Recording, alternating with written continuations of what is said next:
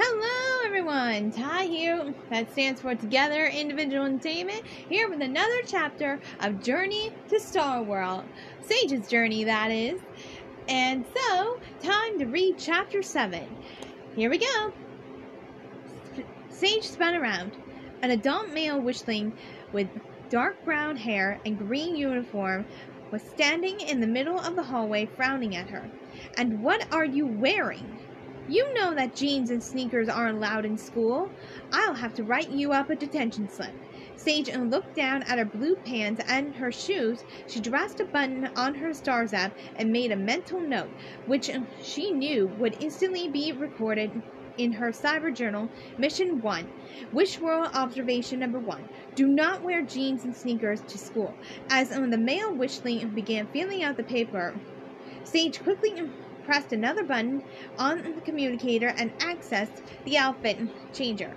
She was instantly wearing brand new clothing, hopefully appropriate this time. In her haste, she hadn't been able to make an uniform, or should I say, an informed choice, and hoped her outfit was a pretty one. The man looked up from the clipboard, like I said, no jeans or. The man stopped talking, went he took in her outfit. He blinked slowly. Wait, what? I could have sworn. He shook his head and flustered. Well, then, where is your hall pass? he asked briskly. Sage unbit her lip. What on Starland was a hall pass? She hadn't learned about that in school. Suddenly, the wishling looked around, sniffling the hair. Mmm, he said, a smile creeping up over his face angel food cake? That gave Sage a moment to think, and then, to her surprise, she found herself looking deep into his eyes and saying, My name's Sage. I'm the new student in school. His reaction both surprised and delighted her. He nodded in his face sullen, almost as if he was in a trance. Yes, he said, your name is Sage. You are the new student in school. He took another sniff and closed his eyes for a moment. Reminds me of the cakes my grandma baked for me and my sister after school. She used to let us lick the beaters when she was gone. Go right ahead. Sage allowed herself a small smile of victory as she resumed walking down the hallway and moved up the stairs, her footsteps echoing.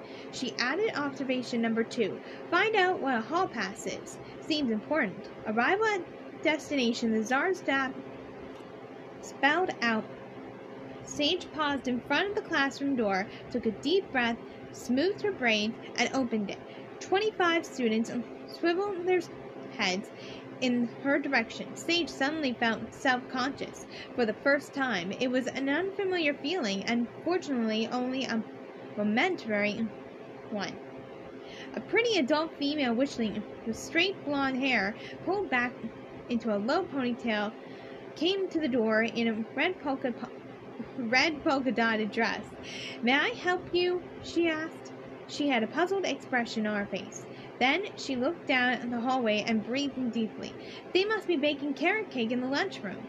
Delicious. She smiled a fairway smile. I can almost taste my mom's cream cheese frosting. This time Sage knew just what to do. She looked deep into the teacher's eyes. I am Sage. She said, Please, mm, pleasantly, I am the new student in your class. Teacher nodded, just as the man in the hall had. You are Sage. You are the new student in my class? She repeated. She pointed to a desk halfway down the ro- closet to the window. Please be seated. I am Miss Daniels, your teacher. Mission 1. Wish World Observation Number 3. Young Star Darling clearly have some form of mind control over adults. Sage walked down the aisles. As some of the students gave her curious glance, she looked down at her outfit, and her eyes widened in surprise. In her rush to change, she had noticed uh, that the outfit changer had selected a bright green and blue striped top and an orange skirt, and bright yellow leggings. She looked down again, and red and purple shoes. She grinned. She looked like a rainbow. Well, at least I'm very bright and cheerful, she thought. A couple of the students tittered as she passed. Class, said the teacher, there's no need to be rude and to our new classmate. Nice backpack, said a boy. But why isn't it on your back? Sage looked down at the bag, which she was wearing on her chest. Oops. She said, I guess I thought it was a front pack. The class laughed, but in a nice way. Like uh, she had made a joke on purpose. Sage grinned. She was off to a good start completely, unintentionally. Sage stepped over a boy's outstretched legs and slid into a plastic seat, resting her arms on the desk that was attached to it. Just John was here, was scratched into the surface. She waited for the seat to adjust, but it stayed the same hard, plastic, and uncomfortable. That was observation number four. Wishling's chairs do not adjust. She glanced around the room, wondering which student was the wisher. Her wish pendant was glowing faintly, proof that her wisher was nearby. Was it the redhead with the freckles? The pigtail blonde staring into space? The one with jet black shoulder length hair? Who was gazing at her curiously? It could be anyone. Miss Daniels resumed her math lesson. She took a red writing utensil and copied numbers and symbols on the smooth white surface that ran across the front wall of the classroom. Now, who wants to take a stab at this equation? she asked. Sage sat up with interest. With a student actually stab it? Now, that would be an interesting observation, but no. But to her disappointment, no one did. Come on, guys, said Miss Daniel. Someone come up here and show Sage here how good we are at long division. No volunteer. 291,606 divided by 371. Miss Daniel said, Remember, dirty monkeys smell completely bad. You must divide, multiply, subtract, compare, and bring down. 786, Sage said automatically. The students almost stared at her with looks of awe on their face. Sage felt a flush of pleasure at being the center of attention, this time in a good way. Sage, we must first raise our Miss Daniels' voice broke off. She looked down at her book. That's right, she said slowly. She wrinkled her brow. How is that possible? Are you a are you using a calculator? What what are you later? asked Sage. The class giggled in unison.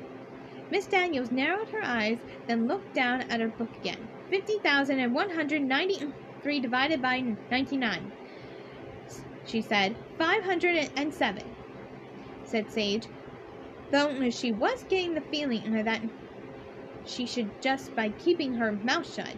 She started to feel uncomfortable as she realized that everyone was staring at her even harder. Sage sank lower in her seat. All that attention couldn't be good. She was supposed to blend in after all. Miss Daniels looked puzzled. 92,545 divided by 415. And even though every fiber of her being wanted to shout out the answer right, Sage forced herself to say 222. Miss Daniels nodded, clearly satisfied. No, it's 223. You must have had the same math book in your last school. That's got to be it. That's right, said Sage. Mission 1, Wish World Observation Number 5. If you want to remain undercover at school, keep your star talents to yourself. No showing off, tempting though it may be. So uh, that is the end of chapter 7, and we're to see what happens next in our school adventure. Of course, it is an earthly school adventure. In chapter 8, we get to it. Well, I hope you enjoyed chapter 7, um, Sage and the Journey to Wish World, because I found it quite interesting on our first day. So, I hope you enjoy, and this is Ty saying, can't wait to see you out there, or enjoy any kind of other activities you like to do. And don't forget to uh, follow me on Facebook, Together Individual Entertainment, Ty Blog on YouTube, and podcast here on Anchor.fm or Spotify. And if you like my videos on YouTube, subscribe. Bye!